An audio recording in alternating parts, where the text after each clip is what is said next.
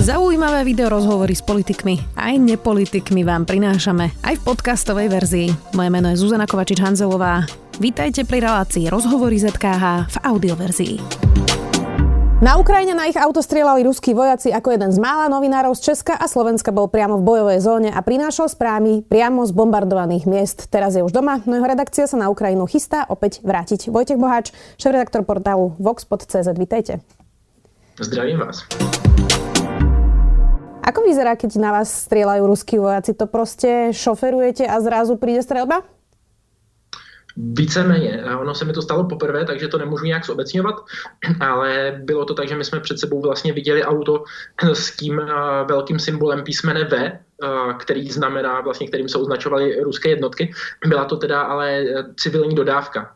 A, a já jsem to viděl před sebou, ono, my už jsme předtím viděli rozstřílený obrněnec třeba s tady tím symbolem, takže jsem si nebyl jistý, jestli to je auto, které je zničené a zůstalo tam, a nebo není. Takže jsem začal brzdit, ať nějak zkontroluju situaci a v tu chvilku se spustila ta palba z těchto pozic později vlastně díky fotce Majdy Slámové, která tam byla se mnou jako fotografka, tak uh, jsme zjistili, že vedle toho uh, té dodávky byl zakopaný ještě, nebo jako méně viditelný uh, ruský Tiger a zřejmě na něm byl ten člověk, uh, který střílel, takže uh, v tu chvilku jsme jenom si uvědomili, že jsme pod palbou zařadili zpátečku a uh, velice rychle couvali vlastně s tím, že pár kolek nám uh, se odrazilo od auta, jedna se zarila a skončila v kufru auta, ale zvládli jsme to vědět i částečně nejspíš díky tomu, že za náma byly ukrajinské pozice a vlastně jeden obrněnec začal střílet na pozice tady ty ruské. Dá sa na takéto stresujúce situácie pripraviť nejakým tréninkom? Mm, nevím, nevím. Dá se na to připravit asi tím, když se člověk v takových situacích objevuje. Já vlastně tohle dělám od roku 2014. Vlastně ten můj začátek kariéry uh, jako občasného eh, válečného zpravodaje, tak, eh, tak byl pod dopady eh, vlastně min z minometů. Pak, když jsme byli třeba v Afganistánu, tak se kolem nás taky lítaly kulky nad hlavama a něco vybuchovalo. Nemyslím si ale, že si na to zvyknete. Každá ta situace je úplně nová, přichází to znovu a vlastně musíte reagovat co nejchladněji a nějak se s tou situací vypořádat. Zároveň ono asi se to spustí v, automa- v člověku nějak automaticky, že jako během pár vteřin přepne do módu přežití a věci tak nějak dělá, aniž by nad tím velice přemýšlel. Odkedy ste sa vrátili z Ukrajiny, tak ruskí vojaci zabili už aj amerického dokumentaristu, teraz kameramana Fox News so svojou fixerkou. Strieľali na štáb Sky News aj CNN. Tak ono to vyzerá, že už to nie je náhoda, že Rusi strieľajú na novinárov, nie? Vypadá, že to není náhoda. Ono vlastně už předtím, než, než stříleli na nás, tak byly případy, dv, eh, případ dvou zraněných novinářů z Dánska. Tam to nebylo popsané úplně konkrétně, takže nebylo jasné, eh, kdo přesně střílel. Pak eh, byl další neúplně jasný případ české televize Prima CNN, na které údajně taky stříleli, nebo minimálně ve videu se ozývaly výstřely někde opodál. A, vypadá to, že doopravdy, ale já už jsem o tom několikrát mluvil, že vlastně ono Rusko v případě, že tam máte novináře, který dělá tu svoji práci poctivě, tak z toho asi jenom těžko vyjde dobře. Myslím si, že je to skoro nereálné, že doopravdy Rusko tam vozí svoje nějaké propagandisty a, a z, z vládních médií nebo z pravodajských agentur, eh, kteří to pokrývají tak, jak chtějí, ale jinak doopravdy eh, my jsme tam viděli Rusy, že útočí na civilní budovy, eh, že útočí na civilní auta, útočili i na nás, takže jako bylo vidět, že doopravdy jako se nesnaží, jak dlouho říkali, útočit jenom na vojenské cíle. Máme to potvrzené, že doopravdy to bylo z jejich pozic, a ta střelba na civilisty i bombardování, takže tam jako bez zesporu je dost těžké to pokrývat nějakým způsobem, aby z toho Rusko vyšlo dobře a proto já si myslím, že zvolili tady tu zastrašovací taktiku nebo až likvidační jako střílet po novinářích, případně jako, které to může stát život a možná jako je v jejich plánování, aby si to další novináři rozmysleli a už to pokrývat nejezdili. Zároveň ten konflikt je obrovský pokrytý. Řekl bych, že málo která válka měla na zemi tolik reportérů jako právě takhle tahle, takže uh, i to bude součást toho, proč vlastně tady vidíme zranění uh, a smrti novinářů, protože jich tam je doopravdy hodně na zemi a máme ten konflikt zdokumentovaný poměrně dobře a komplexně. Keby ste porovnali napríklad ten Afganistan a teraz vojnu na Ukrajine, um, tak to, čo robia ruskí vojaci, je horšie ako to, čo sa dialo napríklad v Afganistane. Platili tam aspoň nejaké základné pravidlá vojny, hoci je to hrozné to vôbec povedať, nejaké pravidlá vojny. Uh, ale predpokladám, že vie, viete, čo mám na mysli, uh, lebo z toho, čo mi hovoríte, tak uh, tie stanovišťa ruských vojakov strieľajú na hoci koho, kto ide okolo.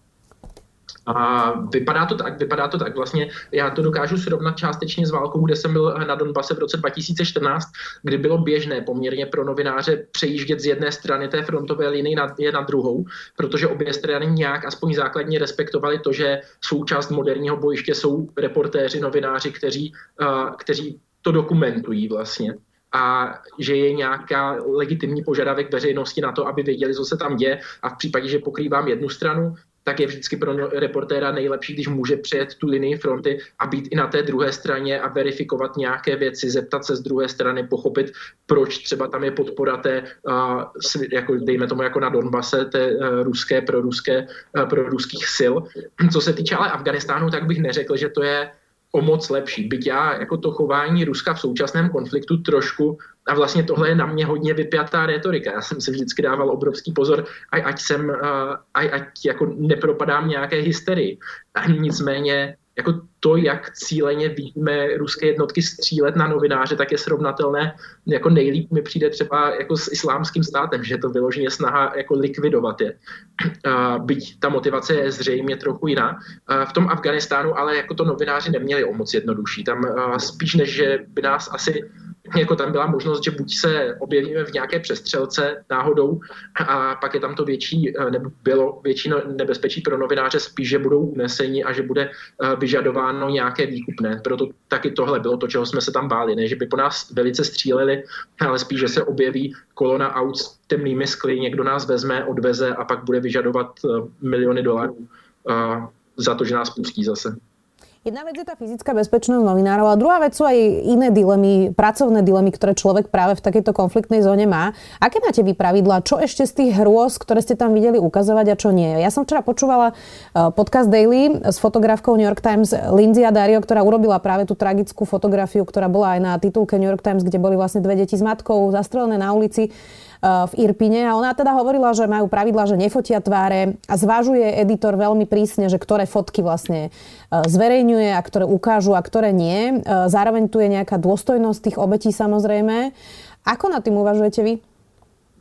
Tak samozřejmě já to mám teda o něco lehčí, protože já píšu, já, já nefotím a většinou ani netočím, ale bavíme se o tom, tam je to pak doopravdy na individuální zvážení každé té situace. Jestli jako je to něco, čím my chceme jenom na nějaké tragédii třeba nahnat sledování, což se snažíme nedělat a myslím, že to ani neděláme, anebo jestli je tam nějaký legitimní zájem veřejnosti na tomto vidět. Já jsem to hodně zvažoval třeba ve chvíli, kdy dopadla bomba na frontu lidí čekajících před lékárnou, myslím, že to bylo v Charkově a bylo z toho video, které bylo doopravdy děsivé. Vlastně mrtví lidé všude kolem běhající jako zmatení, vystrašení lidé, kteří tam doopravdy jako je, ječeli strachem nebo uh, při pohledu na to, to, co se stalo a říkal jsem si, jestli je to vlastně ještě něco, co je důvod, abych vůbec viděl. Byť ono to proběhlo na Telegramu, myslím, že média to pak nepřebrali, protože to bylo fakt děsivé. To by, tam by bylo potřeba říct dopředu, jakože tady budou následovat snímky, které se vám můžou pak jako vás ovlivnit na dlouho dopředu. A pro mě je to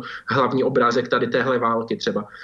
A tam je teda otázka, jestli je důležité pro to, abychom to uh, pro pochopení lidí u nás, abychom ukázali, jak ta válka do, doopravdy vypadá a může to pak mobilizovat nějakou podporu, nějaké jako rozhořčení a jako snahu uh, víc přiložit ruku k tomu, ať se to zastaví, anebo jestli je to doopravdy uh, kvůli tomu, jako tady vám trochu nejasně ukážeme sestřih uh, záběrů těch nejhorších z války jenom proto, ať to ve vás vyvolá emoce a díváte se dál.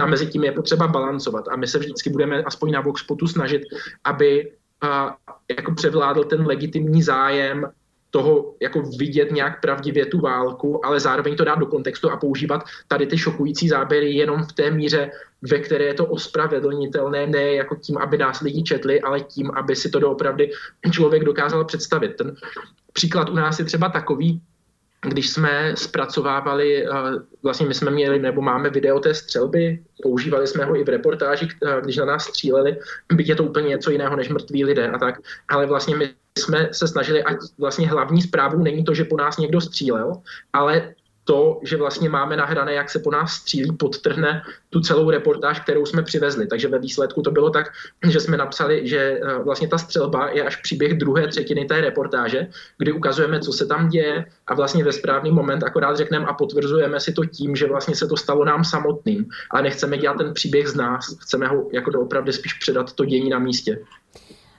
Samozrejme je to veľmi osobná otázka, úplne pochopím, ak vy na ňu nebudete odpovedať, ale ako to zvládate vy? Veď predsa mnohí novinári, keď sa vracajú z vojnových zón, majú aj posttraumatický stresový syndrom. Nie je to jednoduché vidieť mŕtvych, byť v tom permanentnom strese, keď aj vám osobne ide o život. Tak ako sa s tým vyrovnávate? Země to spadlo vlastně dneska a to je týden po návratu, trošku nebo spadlo. Ono, bych řekl, že pro mě je to vlastně nejsložitější konflikt, ve kterém jsem byl vlastně tou povahou, že to není něco vzdáleného, co jako se tam nějak děje nezávisle na nás. Pro mě vlastně těžší než reportovat z té války bylo vrátit se zpátky domů a vlastně ve chvilku, kdy ze sebe zhodím to řemeslo nějaké novinářské, tak vidět vlastně tady v ulicích na každém rohu v Praze a, nebo ve vlaku, když jsem sem jel, uprchlíky, kterým ta válka vlastně často zničila životy, vyhnala je z domovů, často jim část rodiny, zvlášť muži, eh, zůstali stále v tom místě bojů. Oni se teď o ně budou prostě týdny, měsíce, kdo ví, jak dlouho bát a jako budou těžko žít čímkoliv jiným. Vidím tady vlastně u mnohých zničené životy, dá se říct. Vidím lidi na, na, na rohu, jak postávají, snaží se najít na další lidi z Ukrajiny, získávat informace, co se tam stalo. Často neví právě, jak jsem říkal, co je s jejich blízkými, tak tohle pro mě bylo vlastně ta největší rána po návratu, která je za mě mnohem těžší, než sledovat vlastně ty odhodlané lidi, kteří tam zůstali a brání to, což často jsou muži, ale i mnoho žen vlastně, a, ale vlastně mají v sobě takové to my tu jsme a ubráníme tu zemi a nepřipouští si, tam byla vidět na, přímo v tom Kijevě, v okolí, kam jsme jezdili, obrovská síla těch lidí, co zůstávali jako odhodlání jako vydržet a nedat to tomu Rusku. Zatímco sem přijedete a jsou to často zranitelnější, slabší lidi, často ne tak odhodlaní, a, kteří prostě se kterými to ten život mnohem víc vláčí a to je pro mě jako hrozně těžké sledovat, já jsem jako na druhou stranu rád, když vidím, jak doopravdy velké množství lidí třeba, a já jsem hrozně rád, když vidím svoji rodinu, že se snaží pomáhat, tak když vidím jako tady to, že není nějaké odmítnutí toho problému, že se nás to netýká, ale že doopravdy se lidi snaží uh, brát je k sobě domů, pomáhat, posílat peníze, uh, podporovat Ukrajinu, vychází do ulic třeba jako na protest proti té invazi, tak vlastně to je něco, co mě co mi dost pomáhá, že vidím, jako, že v tom nejsem sám, kdo vidí tady ten problém, ale, ale že se tady nějakým způsobem, aspoň dočasně, společnost sjednotila v podpoře Ukrajiny, tak to mě nějakým způsobem léčí, ale taky to chce čas. Určitě eh, je potřeba na chvilku z toho opravdu vypadnout. My jsme na té Ukrajině byli měsíc, z toho dva týdny války. A jako teď jsem se snažil si dát lázně na chvilku, nemyslet na to, i když to prakticky nejde. Máte nejaké vysvetlenie, prečo aj v Česku, aj na Slovensku sme nemali rovnaký súcit s ľuďmi utekajúcimi zo Sýrie alebo Afganistanu? No to je to, co mě na tom hrozně bolí vlastně, když vidím, jak najednou jsme všichni nadšení, že dokážeme pomoct, ale když si vzpomeneme na ty roce, roky 2014-2015, tak tam se stvořil naopak jako obrovský konsenzus a hledali se proto nejrůznější důvody, co si lidi hledali, proč vlastně tam není správný pomáhat jakože teď je to najednou správné, tenkrát jako by nebylo. Mimochodem vidíme uh, tu paradoxní situaci na běloruské hranici, kde pořád máme zachycené afgánské uprchlíky, ale kolem už jako prošlo dva miliony ukrajinských. A jako nějakým způsobem tady vidím ten rasismus v naší společnosti, kdy jako jsou dva druhy lidí, jedni, kterým se má pomáhat a druzí, kterým se pomáhat nemá, byť jako si dokážu představit, že bychom to zvládli podobně, kdyby tam to odhodlání bylo. Druhá věc je, že kolik lidí z nás bylo kde na Ukrajině, a jakože doopravdy ten Blízký východ může za to částečně z mojeho pohledu i fungování médií, že prostě nemáme tak dobře uh, pokrytý ten konflikt třeba na Blízkém východě, nemáme tam tolik reportérů, neznáme tolik ty lidi jako Ukrajince, se kterými jsme se přece jenom už nějakým způsobem zžili díky té menšině, která tady existuje dlouhodobě. A jako řekl bych, že my jsme to často říkali lidem v rozhovorech, my jsme říkali, uh, vám to možná není příjemné s náma dělat rozhovor, nebo to, že vás potřebujeme jako točit, fotit, psát o vás, ale prostě z Ukrajiny teď do Česka přijíždí sta tisíce lidí na Slovensko. A jako my potřebujeme napsat ten příběh, kdo vy jste ať vlastně nějakým způsobem facilitujeme tomu čtenáři jako to přijetí, že hele, tady se doopravdy střílí, doopravdy Rusové napadli Ukrajinu, střílí po civilních domech, lidé umírají a utíkají ne protože by chtěli za lepším životem, ale protože doopravdy se tam nedá žít. A my, když tohle ukážeme lidem v Česku, že k tomu ten konflikt má dost velké pokrytí, tak jako doufáme, že ta novinařina zafunguje, takže se nebudou bát. A já bych řekl, že u té migrační krize v roce 2014-2015 velkou roli hrál právě strach, kdy už od 11. září se v médiích objevovaly příběhy jenom takové, že vlastně člověk z Blízkého východu znamená terorista. My jsme tady jako bohužel ve střední Evropě neměli pořádně jinou mediální reprezentaci, takže pak se ti vystrašení lidé dají chápat. Byť ti, co přichází teď z Ukrajiny, jsou často lidé s úplně stejnými životními příběhy, jako ti, kteří odcházeli nebo přicházeli sem v roce 2014-2015 z Blízkého východu. Jenom prostě se to nezvládlo vykomunikovat tenkrát. Teraz tak prakticky, e, ako by ste poradili niekomu sa vyznať vlastne v tých správach e, z vojny na Ukrajine, alebo napríklad v tých správach z Ruska? Predsa len obe strany chcú komunikovať svoj narratív, veď to je prirodzené, aj keď samozrejme prirodzene človek viac verí tej ukrajinskej strane ako tej ruskej. Um, ale ako nenaletiť vlastne nejaké propagande, ako, ako príjmať kredibilné, pravdivé informácie? Tak já myslím, že tady se nám opět ukazuje jako v plnou krizích velká role tradičních médií, že my jsme si zvykli na to, že každý eh, se informuje skrze skupinu v sociál, na sociálních sítích, skrze to, že si sami jako lidi si sami vybírají ty jednotlivé informace, ale jako ona ta práce novináře není jako je něco složitějšího a má svoje pravidla. Je to o ověřování zpráv, je to o tom, jako hledat zprávy, které jsou nejdůležitější a ty předat dál. Jako jasně, je to částečně i selhání tradičních médií, když jenom vidíme třeba v Česku, že naprostá většina z nich je v rukou nějakých oligarchů, kteří mají své vlastní zájmy a pak se těžko věří, že vás trochu nevodí za nos. Jo.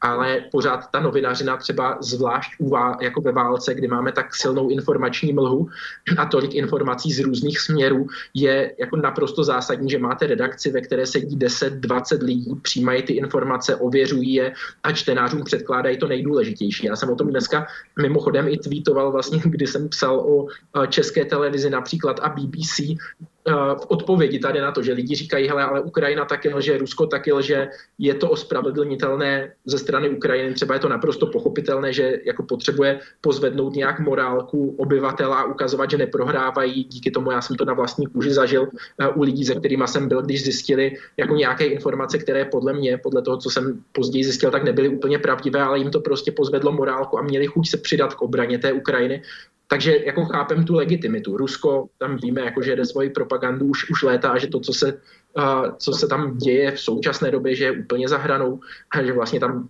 už je doopravdy nejsou prakticky žádné zdroje zevnitř Ruska, kterým, které by fungovaly nějak nezávisle, ale třeba já si hrozně vážím práce České televize v Česku z hlediska tady toho konfliktu, že tam několik lidí uh, mají obrovské zázemí analytické, mají reportéry na místech a snaží se doopravdy to nejdůležitější přinášet, ověřovat, nejsou nějak hysteričtí, vlastně ne, většinou jsem, mi nestalo, že bych si u nich všiml, že by naletěli na nějakou eh, propagandu jedné nebo druhé strany. Takže já si myslím, že ta rada v tomhle případě je jako vybrat si to médium, kterého víte, že vám nelže, že dlouhodobě jako nezveličuje ty informace, že jako ve věcech, ve kterých se sami vyznáte například, tak informuje decentně nějakým způsobem a dobře. No a pak eh, ho sledovat třeba, když má zahraniční reportéry a když to téma pokrývá i v tomto případě. Za sebe já opravdu z českých můžu poručit českou televizi, z té mám obrovskou radost. Potkal jsem se na místě s jejími reportéry, kteří tam dělají za mě fakt skvělou práci z mezinárodních konkrétně u tohoto konfliktu, tak třeba sleduju dost BBC, která taky jako jsem neviděl, že by naletěla. Když jsou neověřené zprávy, tak cituje, kdo je řekl. Jo. A když eh, starosta Kieva Kličko řekl, že je Kiev obklíčený, tak řekli, že to řekl Kličko, ne, že to, to, to tak je. Takže zase je potřeba to umět číst nějak základně, vědět, jako jestli je to jejich tvrzení nebo tvrzení někoho jiného, ale jako ty velké mediální domy se mezi nimi určitě dají najít, tak, které to zpracovávají dobře. A rozhodně bych jako u lidí, kteří třeba neumí rusky a ukrajinsky, nebyli tam, nevěnují se tomu dlouhodobě, tak bych určitě jako nespolíhal na vlastní úsudek, protože ta válka je doopravdy vyšší liga informační, kdy málo kdo, kdo to nedělá dlouho, tak se v tom může vůbec vyznat. Áno, to najhorší plán je asi e, čítať si správy iba na Facebooku. E, inak neviem ako v Česku, ale na Slovensku vedia ľudia, bežní ľudia, myslím, veľmi málo o Ukrajine a o tom, že čo sa tam vlastne dialo posledných 8 rokov po, po Majdane. A teraz myslím aj tie dobré, aj tie zlé správy, aj to, čo sa dialo na Donbase, ale aj to, že tá krajina naozaj urobila kus veľkej roboty v mnohých reformách, že naozaj napredovala v mnohých otázkach, hoci stále mala ešte cestu pred sebou. A Kiev to bola naozaj krásna, e, prekvitajúca metropola. Um, a v podstate tam bolo veľmi za posledných 8 rokov cítiť ako keby taký ten nábeh na ten lepší život, možno tu nádej pre tých, pre tých mladých ľudí. Um, ako ťažké je sa pre vás pozerať na, na tú skazu, čo tam teraz je? tak ona ještě jako ta zkáza nepřišla až do Kieva. Ta zkáza pořád zůstává na okrajích Kieva, bojuje se o Irpiň, Rusko se snaží Kiev obklíčit, ale doopravdy toho bombardování tam bylo na 3 milionové město jako nerad to zlehčuju, ale jako maličko. Vlastně uh, viděli jsme v prvních dnech války neustále ten jeden výškový dům, uh, který dostal zásah raketou, uh, který utrhl vlastně bok té budovy, tři patra, byly tam, myslím, dva mrtví, čtyři zranění. Ja vás ja teraz nemyslím len tú fyzickú skazu, ale to, že ľudia utekajú, že prichádzajú aj o, ten, o, o inteligenciu, ktorá naozaj odchádza a podobne. Čiže tá skaza ako keby, myslím, v celkovej tej škále, nie len v tom, že či sú vlastne zbombardované budovy, ktoré sa dajú postaviť samozrejme. Jasně, no. Uh, jako je to hrozný, je to hrozný. Já jsem eh, do Kieva přijížděl poměrně často, měl jsem tam vždycky hodně kamarádů, z nich už tam nezůstal prakticky nikdo.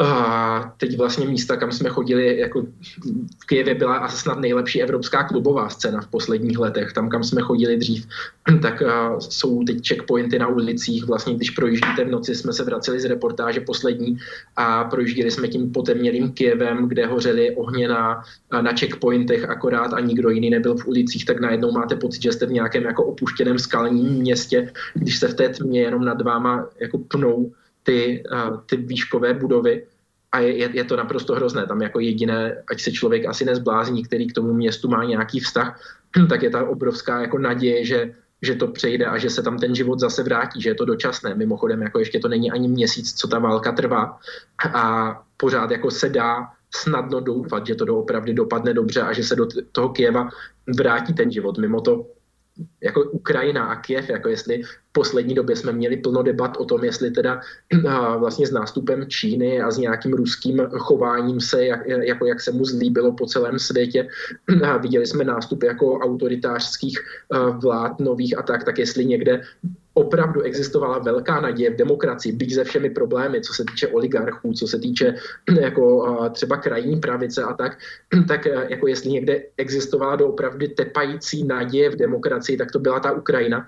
A v případě, že oni přijdeme, tak, e, tak se bojím o jako celou budoucnost západního světa, protože doopravdy si myslím, že teďka tam bojujeme o nějakou naši duši a o důvěru v to, že tenhle systém má smysl, že se dokáže postavit na obranu těch svých hodnot. Aký typ e, ľudí tam vlastne ešte zostal v tom Kieve? Aké sú tie príbehy ľudí, s ktorými ste sa, ste sa vy vlastne stretli? Sú to len ľudia, hm. ktorí nemajú kam ísť? E, alebo naopak sú to niektorí ľudia, ktorí sú proste presvedčení, že, že neustúpia, že zostanú? Čo si mám predstaviť? Kto tam ešte vlastne je? Tak ona obrovské množství lidí, kteří byli přesvědčeni, že tam zůstanou, protože nemají kam jinam jít, tak už odešli na tu západní Ukrajinu, protože doopravdy ta válka tam i v tom Kijevě, v centru Kijeva klepe na dveře velice, velice intenzivně a hlasitě a už se tam nedá žít běžný život, takže tam nemá smysl pořádně zůstávat. Většina z mých známých odešla na západní Ukrajinu a tam teď třeba se věnují humanitární pomoci a tak. Ti, co tam zůstali, tak často byli lidi, kteří už dřív byli třeba aktivní. A to jsou příběhy, které často neznáme, ale jsou jako z našich známých třeba třeba kdo tam zůstal, tak byli lidi, kteří uh, se organizovali v nezisku třeba už dřív na nějaké pomoci uh, lidem v nouzi, v nesnázích a podobně. Tak ti často to jsou ti jako silní bojovníci, kteří jsou často u nás poslední dobou mně přijde, nebo už dost dlouho nedocenění, pořád uh, no, jako jsou pod velkým útokem ze všech možných stran, ale v té krizové situaci se ukazuje, že to jsou vlastně ti, co to často drží ve výsledku, zatímco ostatní utíkají. A potom vlastně ty příběhy těch lidí jsou nejrůznější, s kým jsme se bavili a kdo zůstal, kdo se rozhodl, že vstoupí do té a, teritoriální obrany, třeba vzal zbraň a teď jako trénuje a čeká na to, až přijde Rusko až k ním domů, tak, a, tak to byly od designerů, ajťáků, a, přes prostě lidi, kteří už byli v důchodu, ale jako jsou odhodlaní bránit ženy, které třeba byla, potkali jsme učitelku nebo kuchařku ze školy, která prostě má ten vztah k tomu, já bych řekl, že to jde doopravdy napříč, a že je to spíš o nějaké osobní odvaze a jako chutí nikam neodcházet, ale říct jako vlastně taková drzost tváří v tvář té síle, kdy člověk řekne, jako v žádném případě my, my se nevzdáme, my to tady nedáme a budeme jako střílet po okupantech, dokud to půjde. A vlastně doopravdy tam potkáte často lidi, do kterých byste možná v době míru ani neřekli, že tu zbraň vezmou a že budou bojovat a že budou nasazovat svoje životy. Ale teď je vlastně vidíte, že se odhodlali a, a stojí tam na těch checkpointech a, a čekají, až to přidáš k ním. Veľa sa hovorí o tom, že tie mierové rokovania medzi Ruskom a Ukrajinou by mohli teraz e, pokročiť, že je tu vlastne istá nádej, že by sa to niekam mohlo posunúť, ale, ale kam? Dá sa toto vyriešiť rokovaniami, keď umierajú naozaj stovky civilistov, novinári, bombardujú sa civilné objekty. Máte nádej, že sa toto vyrieší mierovými rokovaniami?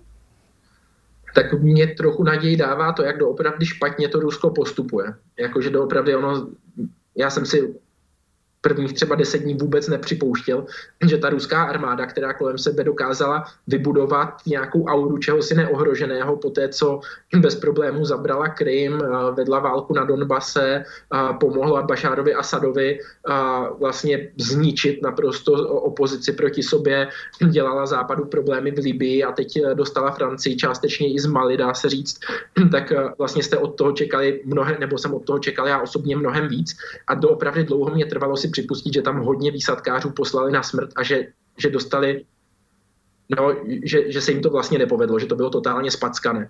A pak jsem tomu uvěřil, vlastně nebo uvěřil, respektive pak už nešlo ani věřit ničemu jinému, protože těch důkazů pro to bylo příliš moc a vlastně dalo mi to naději v tom, že, že to Rusko by doopravdy a ukázalo se, že jako šlo poměrně rychle na ty jednání a že má chuť jednat. Tam je spíš pak otázka, jestli se obě strany dokážou v blízké době dohodnout na něčem, co by pro ně bylo přijatelné, protože Rusko samozřejmě tam nadhodilo to, že chce po Ukrajině, ať uzná Doněckou a Luhanskou republiku separatistickou jako nezávislé republiky a Krym jako součást Ruska. Což je možná něco, o čem Zelenský řekl OK, tady té, z toho se můžeme odrazit a jednat o tom. Nicméně mně se dost těžko představuje, že se Rusko stáhne z těch oblastí, které už dobilo, jako z okolí Chersonu například a tak, tak málo kdy vidíme ve válkách, že strana, která něco už dobila, tak se pak toho lehce vzdá. Druhá věc je, že pro ně držet tyhle oblasti bude dost těžké, protože vidíme lidový odpor, který tam je obrovský a, a jako neskutečně statečný vlastně. takže Uh, takže uvidíme, kam to dovede. Já doufám, že vlastně si Rusko uvědomilo, že nemá tu kapacitu eh, dotáhnout to tam, kam původně chtělo a že ty jednání něčemu budou. Nicméně pořád se připravuju i na tu opačnou variantu, která z mého pohledu je spíš jako nějaké roztržení Ukrajiny na levobřežní, pravobřežní, kdy eh, levobřežní ta východní Ukrajina bude Ruskem označena jako nějaké denacifikované území a padne do podobné nesvobody, v jakém je teď Rusko nebo Bělorusko. A a, a ta východní, tak na tom se naopak vyprofiluje ruská propaganda, teda na té západní, že to je ta jako nacistická údajně část, a, kam utekli nacisti a Rusko si bude budovat svoji identitu kolem toho, že tohle je ta nepřátelská Ukrajina, zatímco ta východní je ta zachráněná je z jejich pohledu. Doufám, že to tam nedojde, je to ale jako zase druhá část toho spektra, kam to z mého pohledu dojít, taky může v případě, že se strany nedohodnou a Rusko bude vlastně pokračovat tou uh, taktikou spálené země, kterou už teď vidíme v nějakých oblastech Ukrajiny. Tým, že ste trávili dosť veľa času na Ukrajine aj predtým, než začala táto vojna, vy by ste povedali, že budú ochotní eh, Ukrajinci takto bojovať a, a byť v takejto rezistencii a takto odporovať, lebo už ten Majdan nám mohol naznačiť, e, čo to o, o, o tej identite, ktorú Ukrajinci vôbec majú. Aj tam boli prosto ochotní ľudia zomierať e, za to, aby išli do Európskej únie. Naozaj, veď e, tá bilancia bola tiež hrozivá po, po tých protestoch. Zomrelo tam naozaj množstvo ľudí. Tak typli by ste to, že to bude až takéto silné ten odpor?